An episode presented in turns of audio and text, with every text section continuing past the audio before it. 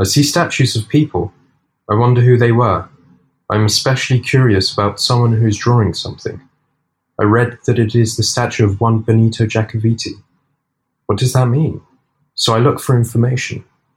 I discover that Jacovitti was a great cartoonist author of famous comic characters like Coco Bill and Chip La Cipollizioso, graphic novels like Camasutra and the famous Diario Vit, published since nineteen forty-nine, and that between the sixties and seventies arrived to sell tens of thousands of copies.